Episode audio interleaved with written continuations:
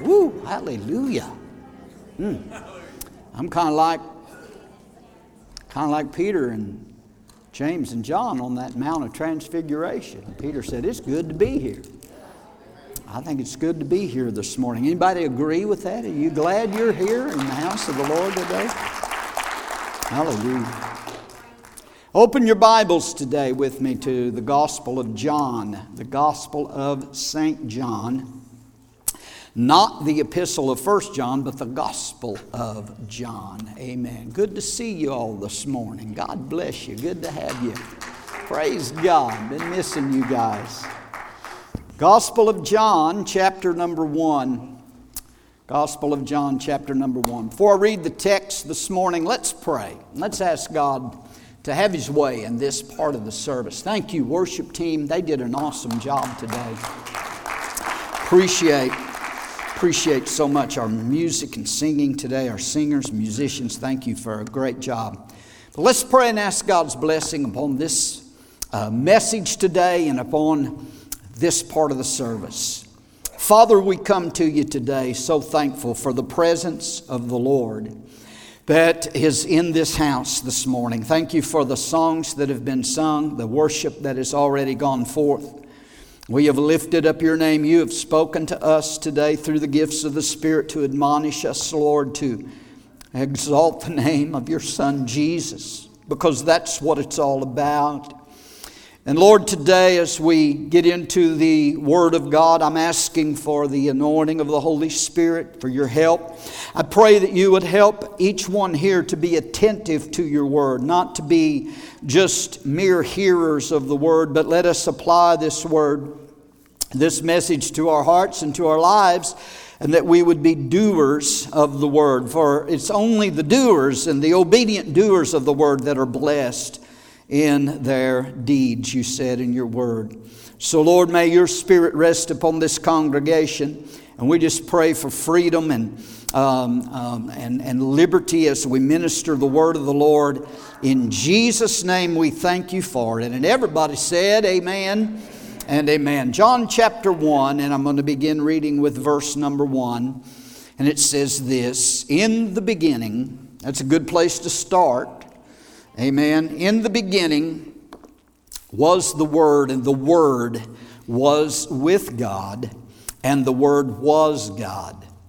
He was in the beginning with God. All things were made through Him, and without Him nothing was made that was made. In Him was life, and the life was the light of men. And the light shines in the darkness, and the darkness did not comprehend it, or the darkness did not overcome it. There was a man sent from God whose name was John. This man came for a witness to bear witness of the light that all through him, notice this, all through him might believe. He was not that light, but was sent to bear witness of that light. That was the true light, which gives light. Notice verse 9 the true light, which gives light to every man coming into the world. He was in the world, and the world was made through him, and the world did not know him. That's sadly the case today as well. He came to his own, and his own did not receive him, but as many as received him. I love this 12th verse. But as many as received him, to them he gave the right to become children of God, to those who believe in his name. Who were born not of blood, nor of the will of the flesh, nor of the will of man, but of God. Verse 14, and the Word became flesh. Notice this. And the Word became flesh and dwelt among us, and we beheld His glory, the glory as of the only begotten of the Father, full of grace and truth. I want to use for my subject this morning Christmas is God's idea. Christmas is God's idea. How many believe that? Someone said Christmas began uh, with Constantine, what, in the second century or whatever. No, Christmas had its beginning long before Constantine. Christmas was God's idea. We're living in a time when the uh, Christmas Grinches are working overtime today. Amen. The Grinches, uh, there are Grinches, may not be the one that Dr. Seuss wrote about, but there are Christmas Grinches today that are busy and that are always at work doing everything that they can to try to take Christ out of Christmas, to remove Christ from this season of the year. The liberal agenda today, the ACLU, the uh, politically correct police are out in force to do what they can to try to prohibit us from leaving Christ in Christmas and celebrating this time of the year and this season for what it's supposed to be. Those, there are those today in the world that are trying to tell us in, in this nation, in this country, that, um, you know, that, that, we're not allowed or they don't want to be allowed any nativity scenes in public places because it may be offensive to some people. And we're just supposed to please everybody today, you know. Everybody gets offended over the least little things. There are those who want any Christmas carols that have a reference to the Lord Jesus Christ to be removed from the schools and the school music programs. And I think for the most part that's probably been done. There probably aren't too many school districts that do sing traditional Christmas songs that talk about Christ. Maybe some do, but the majority of them do not. But can I tell you something today? That the Christmas songs that I know, the Christmas carols such as Away in the Manger and Hark the Herald Angels Sing and uh, We Three Kings of Orient Are and Joy to the World, and those Christmas songs, do you know where I learned those songs? My mom didn't teach them to me, but uh, I learned those songs in the public school system in Cape Girardeau, Missouri when I was a kid growing up. And it's a shame that our kids can't hear those same songs in a public setting and public school setting today. I've got a couple of, couple of hand claps there, but that's true. Because that's what Christmas is all about. It's all about the Lord Jesus Christ. I mean, many communities today have replaced the word Christmas with the word holiday. You know, we, we, we don't want to call it a Christmas parade or a Christmas vacation or break. We don't want to call it a Christmas tree, but let's call it a holiday tree. Let's call it a holiday parade or a holiday break. And many of the store employees, you know, have been, been even, you know, reprimanded by their employers and, and told to greet their customers not with a Merry Christmas, but with a Happy Holidays. And boy, every time, uh, you know, I, you know how much I, y'all know how much I love shopping. And, um, but every time that I am greeted that way, I always come right back and tell them it's Merry Christmas. It's Merry Christmas. Praise God. You agree with me today? And I, I, just thank the Lord, though, that, you know, in the last three years, um, you know, and I, here I am going to be non politically correct again, but um, in the last three years, our current president has, has went a long ways in reinstituting the, the, the greeting of Merry Christmas and Christmas tree and the true meaning of what Christmas is all about, that it is about the Lord Jesus Christ. Amen. And I thank God for that. I thank God for that. But the truth is that you know and I know, we know that we can't, you can't take Christ out of Christmas. As much as they may try to do that, they cannot take Christ out of Christmas because taking Christ out of Christmas is like trying to take heat out of fire, trying to take the wet out of water, trying to take oxygen out of air, trying to take notes out of music. You just cannot take Christ out of Christmas. Amen. But there are many that th- this time of year that do that very thing, or they actually leave Christ out of Christmas. There's so many people that um, that are kind of like the inn where Jesus, where Mary and where Mary and, and, and Joseph went to stay there in Bethlehem, and the Bible says that there was no room for them in the inn. And there's a lot of people today uh, in this in this nation, and a lot of a lot of folks that that don't find time for Jesus. I mean, there's just time for everything else in their Christmas celebration. There's time for shopping, and there's time for decorating, and there's time for buying gifts, and all of these things. But they just don't have time for Jesus. So many are entering into the party mode today, and Christmas is just like a time of, of partying all the time. They just want to drink and party and do all of that. And uh, so Christ is removed, and there's no room for Jesus. And any time that you take Jesus out of anything, you've got an empty life. When you take a, Jesus out of Christmas, it's just an empty holiday, it's just another day. But uh, it's not another day. It's not another day. Uh, Christmas is the idea of God, it's the idea of the Lord. Amen?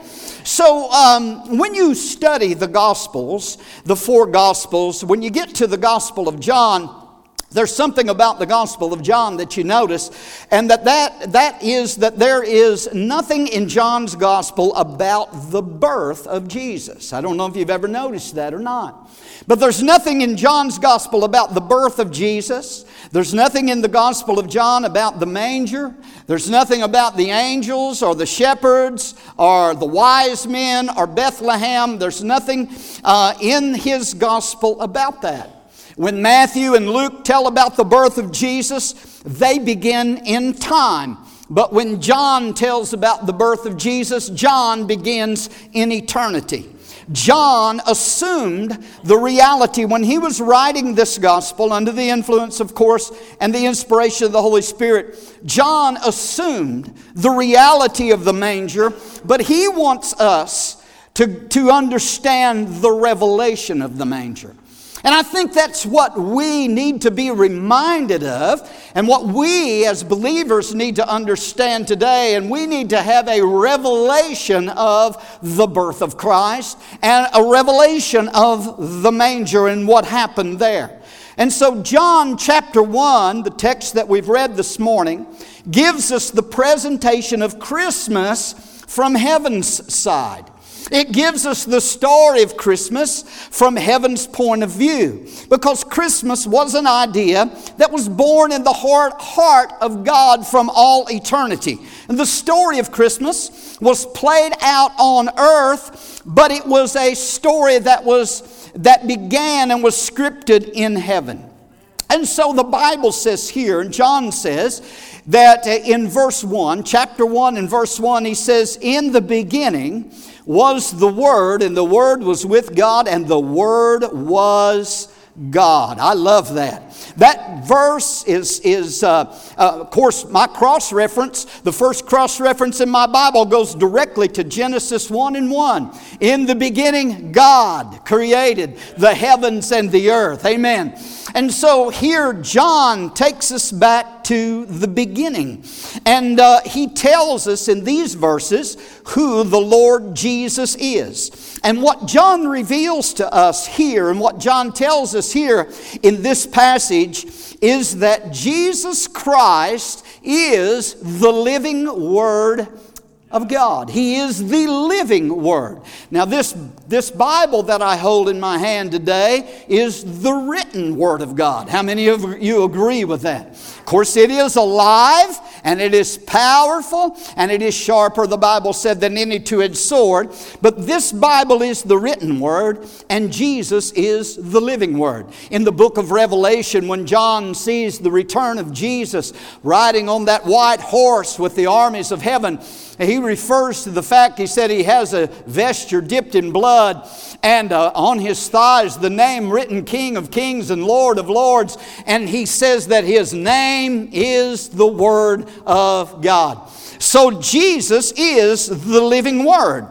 Now, when we think about Jesus as the Word, you think about words. What are words? Words are, and the, the Greek word is the is the, is the word logos, which means communications, words that are spoken.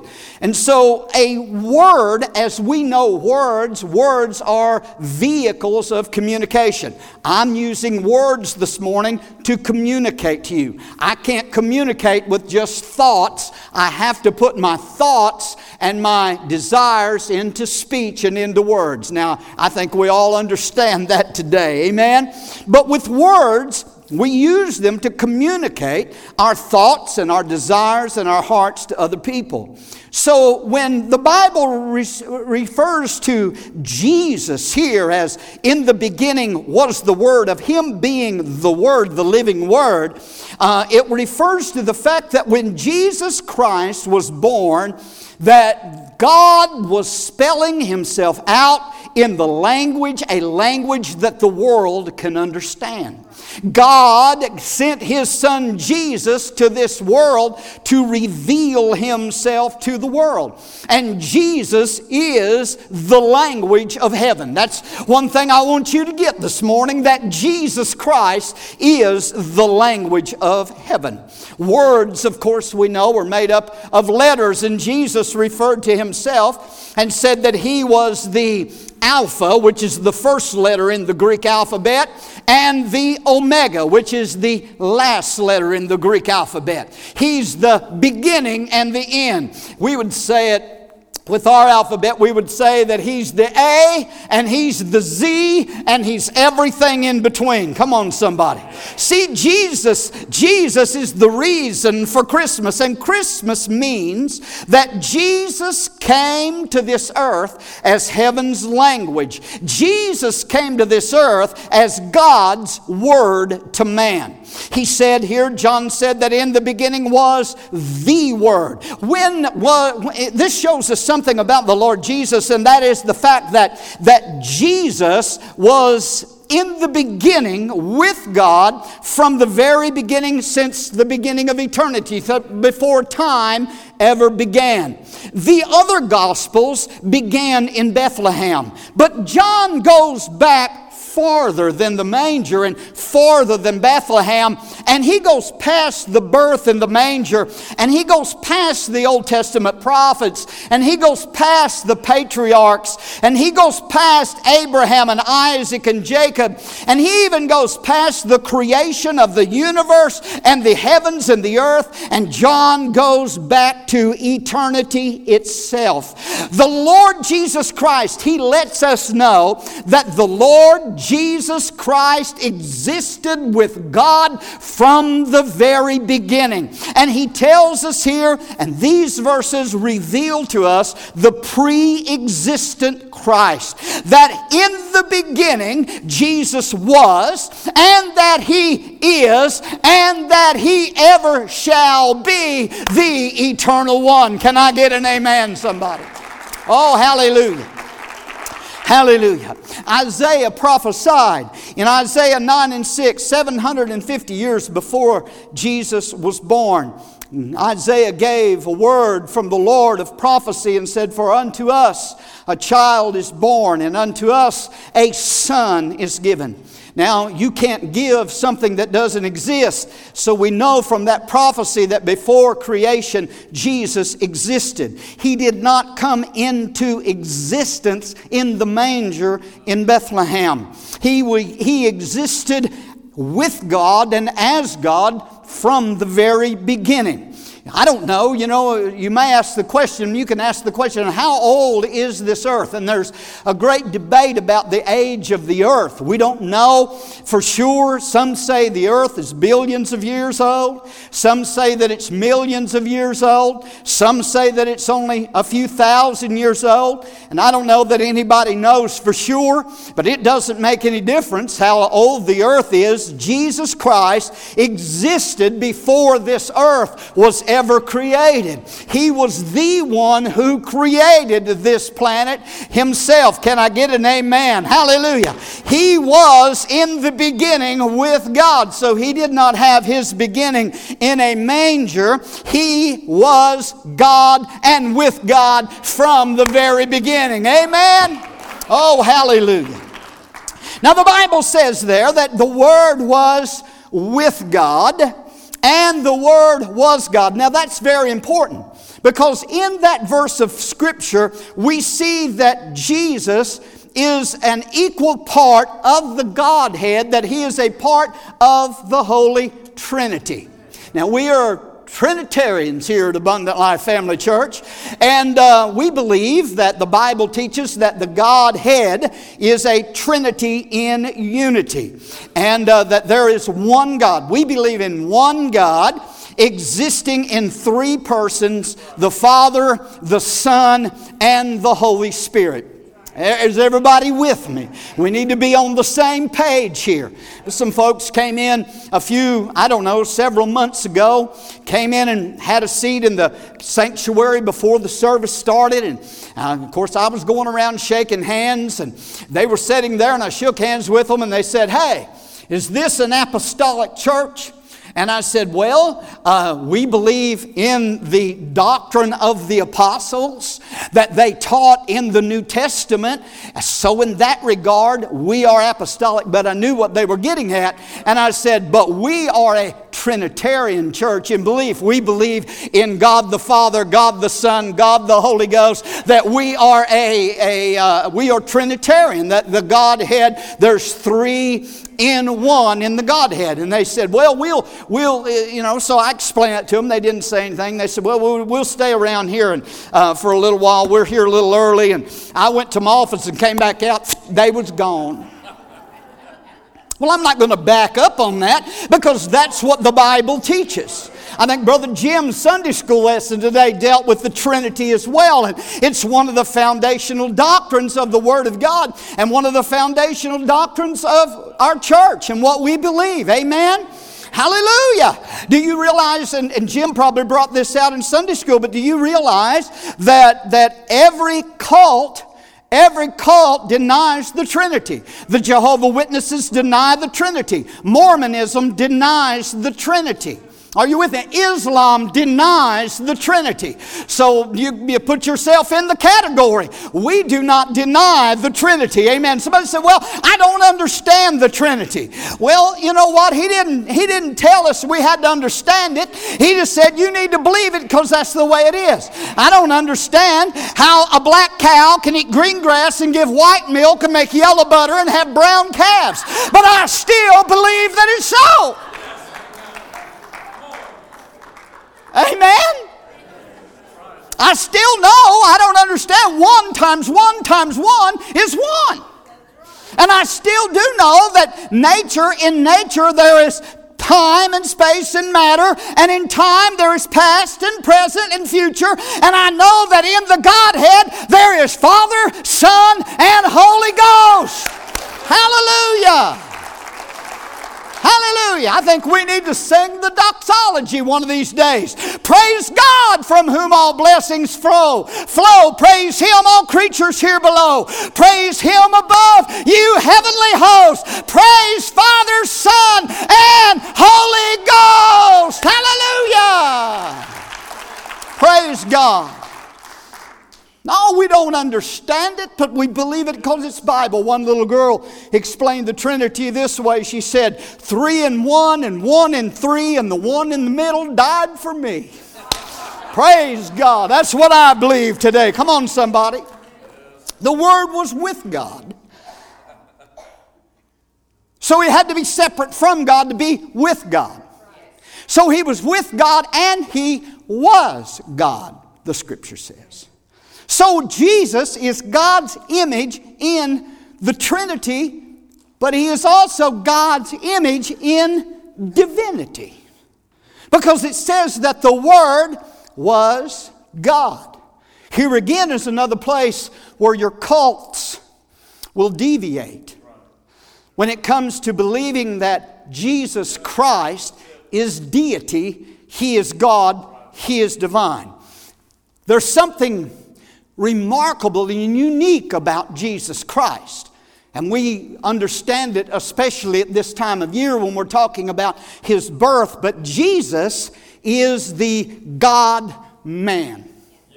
There's a theological term called the hypostatic union that refers to Jesus, Jesus, God, coming and being incarnate in a human body and taking upon himself, the Bible talks about him being made in the likeness of sinful flesh. That Jesus became a man and I know I've heard some people say that he was part man and part God, but that's erroneous. That's not true. Jesus never, Jesus never uh, gave up or lost his divinity when he became man. He was 100% total God and 100% total man. He was not a, a, half God and half man. He was all God and all man. He was the God man. And he came to make the invisible God visible to us. He came. This is the purpose of Christmas. This is why he came. This is why he was made flesh. He came to reveal the Father God to us. So if you want to know about the Father God, then um, if you want to know what he looks like, then look at Jesus. Jesus. If you want to know what God would say, then listen to Jesus. Read the Gospels, read the teachings of Jesus. If you want to know what God would do in certain situations and know how God would respond and act and what His will is, then look to Jesus at what He did, what He said, because Jesus came to reveal the Father to us. Come on, amen. The Word, the Bible said, and here's the incarnation in verse number 14, where it says that the Word was made flesh. The Word became flesh he said, and dwelt among us. That is the incarnation. That was the birth of Jesus. Paul referred to it in Galatians 4 4, and he said that when the fullness of time had come, that God sent forth his Son, born of a woman. Notice that. When the fullness of time had come, God sent forth his Son, born of a woman. The Word became flesh. God from eternity, the, the, the God the Son came and became flesh and was implanted in the womb of the Virgin Mary. Are you listening to me? This was the most dramatic, the most exciting, the most, the most fantastic miracle that God ever performed. This was uh, when God implanted in the womb of a virgin the Son of God, the, the, the Lord Jesus Jesus, the Word, and the Word was made flesh supernaturally by a miraculous birth. When this lady, this young teenage girl by the name of Mary, who had never, ever, ever known a man, never had sexual relations, but was a virgin, come on, somebody, she became with child by the Holy Ghost. Come on, hallelujah. Oh, this caught the devil off guard. He didn't have any idea how God was going to get the seed into this earth to redeem fallen humanity. But God had a plan from the very foundation of the earth of how He was going to redeem mankind. Praise God. There are those who will deny the virgin birth those who have said in the past, many of the modern, the liberals and the modernists in days gone by have talked about how that Jesus was, uh, that Mary had had relations with a, with a Roman soldier, and that's blasphemy. Listen to me, I said that's blasphemy. The virgin birth is something that is real and it's something that's of vital importance. And you have to believe, you have to believe. I said, you have to believe in the virgin birth of Christ or you cannot be saved. How important was it that Jesus was born of a virgin? Well, it, it's, it's very important because, listen to me, if Jesus was not born of a virgin, then he had to have had a human father. Joseph was not Jesus' natural father. He was his foster father. We'll, we'll, maybe we'll talk about the story of Christmas. You know, you know what it is. But if Jesus had not been born of a virgin, then he would have had to had a human father. And if Jesus would have had a human father, then he would have had a fallen nature. And if Jesus would have had a fallen nature, then he could not have lived a perfect life. And if Jesus didn't live a perfect life, then he could not have been the sacrifice for our sin. And if he is not the sinless sacrifice, then he could not have been our Savior. And if he could not be our Savior, then we're all still lost and we're all going to hell. But the fact is, he was born of a virgin and became flesh and tabernacled and dwelt among us. The blood that flowed through the veins of the Lord Jesus was pure blood. It was sinless blood. It was, oh, that's what makes the devil mad. See, he can't stand that part of it. It was pure, holy, sinless blood, never tainted by sin, or the sin of Adam never had a touch upon the life of Jesus. Jesus said, Satan has come and he's found nothing. The prince of this world, the prince of darkness, come and he's found nothing in me. In other words, there was no taint of sin in him whatsoever. I was talking on the phone the other day to someone, and they were telling me of a preacher they were listening to, um, I guess on a podcast or something, one of the services, and, and said the preacher asked the congregation the question, Where did Jesus get his blood? And he answered the question by saying he got it from Mary. That's erroneous. That's not true. The Bible doesn't teach the sinlessness of Mary. The Bible does not teach that she became, that God made her immaculate and took away her sinful fallen nature. There's nothing in the Bible that teaches that. But, but the fact is that the baby doesn't receive its blood from the mother, the bla- baby receives his, its blood from the father. And so, since Jesus Oh, I'm about to shout. Since Jesus had no earthly father, but God was his father, then the blood that flowed in the veins of Jesus didn't come from human, uh, from, from, from, from a, a man, a fallen man, but his blood was the blood of Almighty God, and the scripture bears that out. Hallelujah. Come on, somebody. It was pure, it was sinless blood. Isaiah prophesied of it again 750 years before the event ever took place. And Isaiah said this Therefore, the Lord Himself will give you a sign. Behold, the virgin shall conceive. 750 years before Mary was even born, He already had picked out who the virgin was going to be. I'm telling you, nothing sneaks up on God. He knows the end from the beginning and the beginning from the end.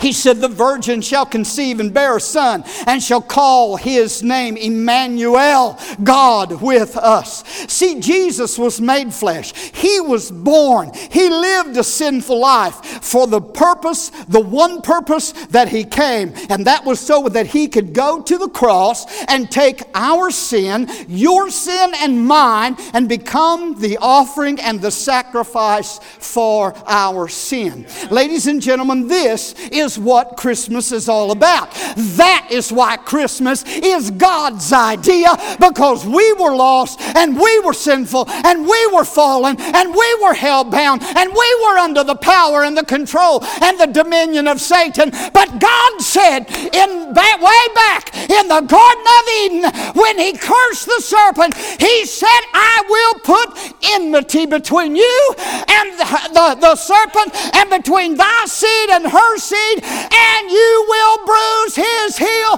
but he will crush your head. Hallelujah. Woo! That's what he came to do. 2 Corinthians 5:21 the apostle Paul says for he God made him Jesus who knew no sin to be sin for us now, not as maybe I need to go on. Not as the word of faith teachers preach. I may make some of you mad today. Not as Kenneth Copeland says, that Jesus became a sinner and died spiritually and took upon himself the nature of Satan and went to hell and burned for three days and three nights in hell. And he makes, by that doctrine of, of Jesus dying spiritually, makes our sin atoned for in hell. And he even makes the statement, he's even made the statement that, that the blood of Jesus didn't atone. Your sins were paid for in hell. That is heresy. That man is preaching heresy. Oh, you're judging him. You're not supposed to do that. I have the obligation before God to judge true doctrine and false doctrine and tell you what is true and tell you what is a lie. And Jesus, Jesus did not die spiritually. And they even tell you that he had to be born again in hell. That's a lie. That's not taught in the Word of God. We need to pay attention to who we're listening to. But Paul said he made him, Jesus, who knew no sin, to be sin, which means he was made a sacrifice for sin or an offering for sin. He bore our sins, Peter said, in his body on the tree. He became the sin bearer on the cross. All of our sin was taken from us and laid upon him at the cross. Not his spirit, but upon his body. And it was because of his pure, spotless life that he could pay the price and uh, satisfy the claims of justice at the cross for the sin of humanity. And he said he was made to be sin for us that we might become the righteousness of God in him. See, that's what Chris, Christmas is all about. That was God's idea that the sin bearer had to come and take our place. You know, in the Old Testament, I'm reading through the Bible again and I'm in the book of Leviticus and you read about those sacrifices. And some people say, Well, I just don't like the book of Leviticus. Oh, if you see Christ in it, if you see Jesus in it, in every sacrifice, there's Jesus. It was the types of what he was going to do when he came. But when those priests would lay their hands upon that sacrifice, or when that Israelite would bring that trespass offering or that sin offering, that lamb or that goat to the priest to, be to have their sin atoned for, he would have that individual to take that goat or that lamb and to lay their hands upon the head of that animal and to confess their sins over that animal. Then the animal, that was, it was, a, it was typifying the animal becoming the sin bearer of that individual. Then that animal was slain upon that altar and its blood was sprinkled around the altar and its blood what was, was, was, was spilt to pay the price, the penalty for that individual sin so he could be temporarily forgiven. And that's what happened at the cross. That's what happened. Oh, praise God. That's why Jesus came, so that he could take my sin and your sin and the guilt and the shame and the punishment and the judgment that you deserve, that I deserve. And he would go to the cross and bear that there. But praise God, you know, those guys had, in the Old Testament, they had to bring those animal sacrifices on a continual basis. They had the Day of Atonement once every year. Amen. But I'm telling you what, the blood of Jesus was so much more powerful than the blood of bulls and goats. The blood sacrifices of the Old Testament animals could not put away sin. But thank God the blood of Jesus Christ has atoned for all sin forever. Forever He put away our sin by the sacrifice of Himself. Woo! Praise God! Hallelujah. That, ladies and gentlemen, is the gospel of the Lord Jesus Christ. That, what I just told you, is what this entire book is all about. It's the story of our redemption. Christmas is the story of your redemption. Hallelujah all things. Oh, man. Give me just a few more minutes. Just now, noon. Amen. The day the Pentecostals start getting out at straight up and down 12, we need to have prayer meeting. Amen? Look at this, verse 3. All things were made through him, and without him nothing was made that was made. In him was life, and the life was the light of men. And the light shines in the darkness, and the darkness does not comprehend it or overcome it. Notice what that says. Jesus, we've said, is the language of heaven, for he's the living word, but Jesus is also the light of heaven. The, the, the, the, the Apostle John says here that all things were made through him, and without him nothing was made that is made. Who was it that created the entire universe and this earth and you and me and everything that we know of today? All of it was created by the Lord Jesus Christ. That's what John says here, that it was all created by Him. He spoke and the universe came into existence. Paul says the same thing in Colossians 1:16 for he says for by him by him speaking of Jesus, because in Colossians he's talking about the preeminence of Christ and the preexistence of Christ. And he says, By him all things were created that are in heaven, that are on earth, visible and invisible, whether thrones or dominions or principalities or powers, all things were created through him and for him and by him, he went on to say, all things consist or everything's held together. I know people say today, well, God's not in control of everything. By Jesus Christ, everything is held together and consists. He's, he created it all, He made it all, He's holding it all together. And can I tell you, He's working on His time schedule. It said that principalities, powers, things invisible, thrones and dominions were all created by Him. The, uh, the, the angelic host were created by the Lord Jesus Christ. Hallelujah. The powers, uh, all the principalities and powers that are evil today because they fell with Lucifer, and even Lucifer, Satan himself is a created being. See, he wants your worship, Satan does. He wants you to give your life to him. But I'm here to let you know something today that Satan is defeated. Hallelujah.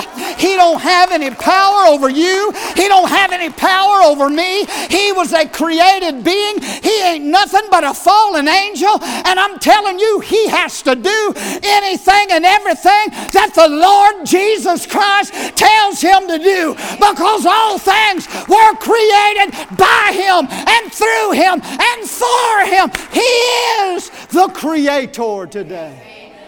Oh, I wasn't even going to get down here and do that today. But He is the light of creation. But listen, I've got to move along. Verse 4 not only is He the creator, but notice what He said in verse 4 In Him was life. So that's why He came, because we needed life. And in him was life. And the life was the light of men, and the light shines in the darkness, and the darkness did not comprehend it. The light of creation. But listen to me Jesus is the light of conscience, of your conscience. Verse 9 says that that was the true light. Speaking of Jesus, that was the true light which gives light to every man. Notice that. To every man coming into the world. That means that there is some light. Now, I'm going to I'm going to try to close here with this. That there is some light in every individual that comes into the world. Not a spark of divinity, not New Age. Are you listening to me? Not a spark of God. You're not little gods. We're fallen humanity, but there is a spark of light to everyone who is brought into this world, who comes into this world, has some light revealed to them about God and about the Lord Jesus Christ.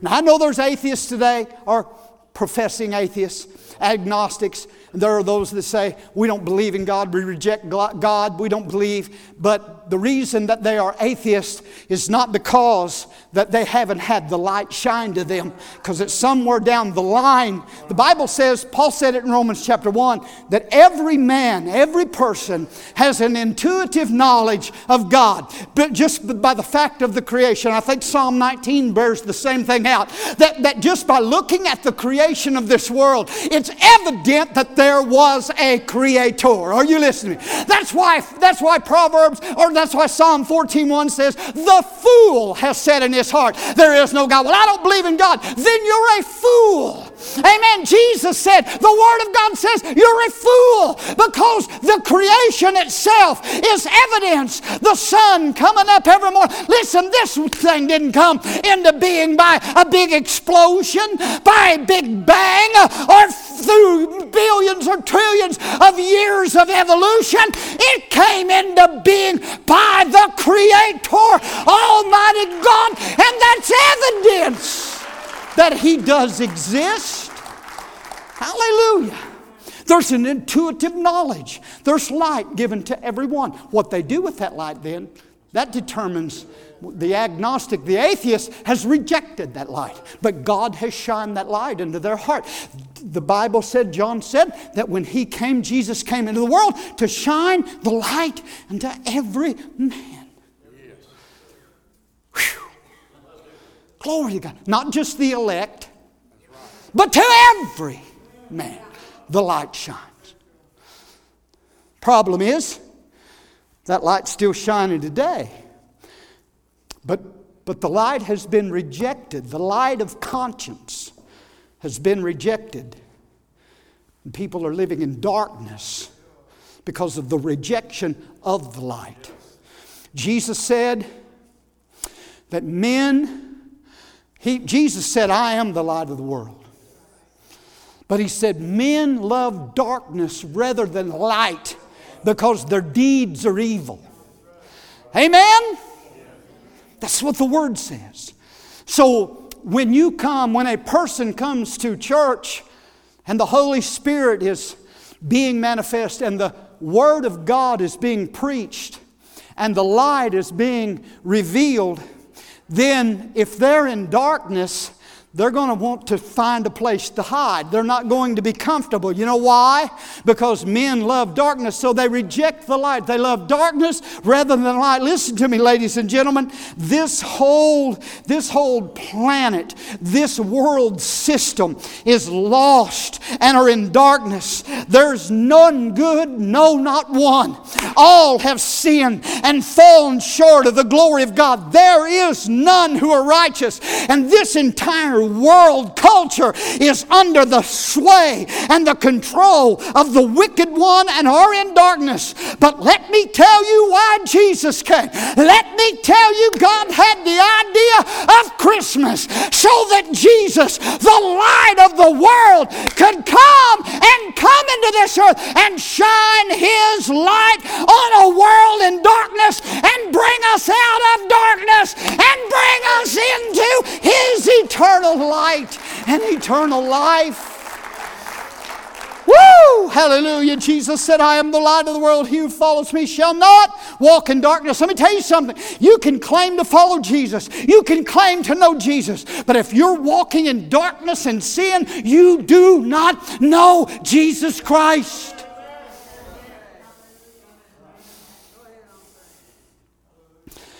Paul said that he came to deliver us from the dominion of darkness and transfer us in the kingdom of His dear Son. The light that shone brightly from eternity past, the light that gleamed in Bethlehem's manger, the light that blazed forth at the entrance of the empty tomb will continue to light the pathway toward eternity for all of those who desire to follow Jesus. Oh, Listen to me, ladies and gentlemen. everybody, everybody in that's, I think we know that everybody's not saved. I think we know that everybody that attends church, not just this one, but every church, there are saved and lost people in every one. People are in spiritual death. That's why there has to be a new birth. Are you with me? He's the life. In him, John said in verse 4, He's the light, but in him is life. And his life was the light of men.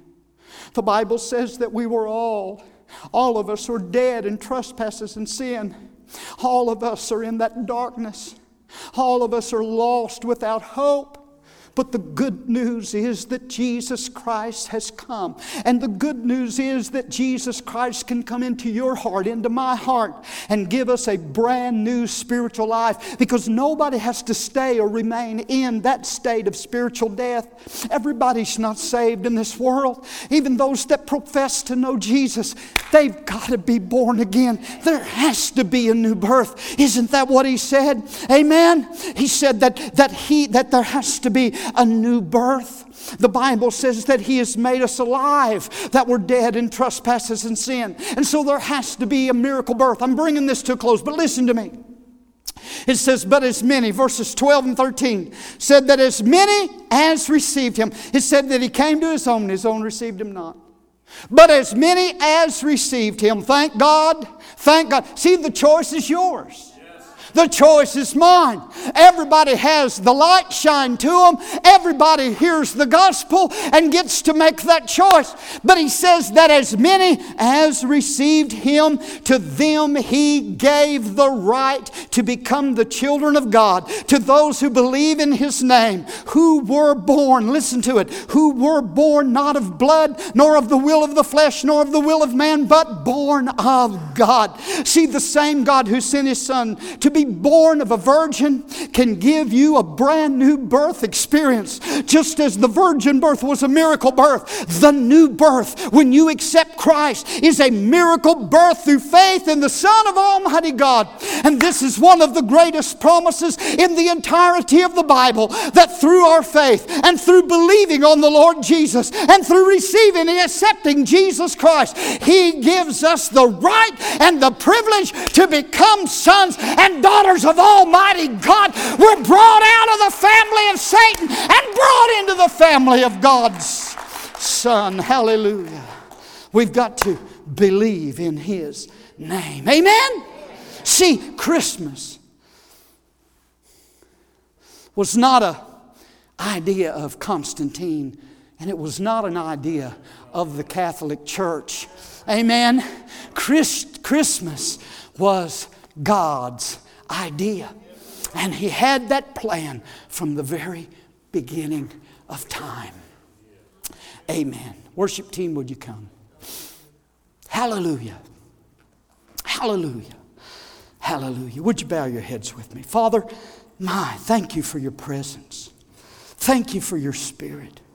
Thank you for your anointing this morning.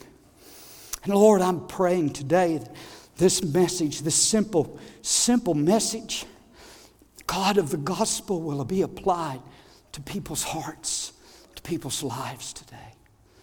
Father, I don't know the spiritual condition of everyone here, but God, you do. My prayer today, Lord, is that nobody in this church, nobody that's a part of, the, of Abundant Life, Family Church, would be lost, but that everybody would be saved and ready to go to heaven. But Lord, if there's those here today that don't know you, I pray deal with them and bring them to you. Help them to place their faith today in you and accept you as Lord and Savior. God, to those that are here today that do know you, that have been translated out of the kingdom of darkness and into the family of God, we've got something to rejoice about that we're no longer slaves to sin, we're no longer under the dominion of Satan, but we've been made by the blood of Jesus, sons and daughters of God, cleansed and freed from the guilt and the shame of sin because of the finished work of Jesus and Calvary. Help us to see that and rejoice in that today. Lord, we pray that you would move in our hearts and lives this morning. God, help us, everyone, to not put so much faith and so much prominence in the glitter and the parties and all the, the stuff that's going on at Christmas. But may our faith be in the real, real meaning of Christmas that you planned it from eternity. Hallelujah. Hallelujah. You, Jesus, are the language and the light and the life of heaven. And Christmas is your idea. Hallelujah. I'm going to ask you to stand this morning as they sing um, and play this morning. I'm going to just give an altar call for everybody that wants to come, that will come. I'm trusting that everybody would want to. not to be necessarily be saved, but if you're here and don't know Jesus, you need to be saved. Come on, let us pray with you today.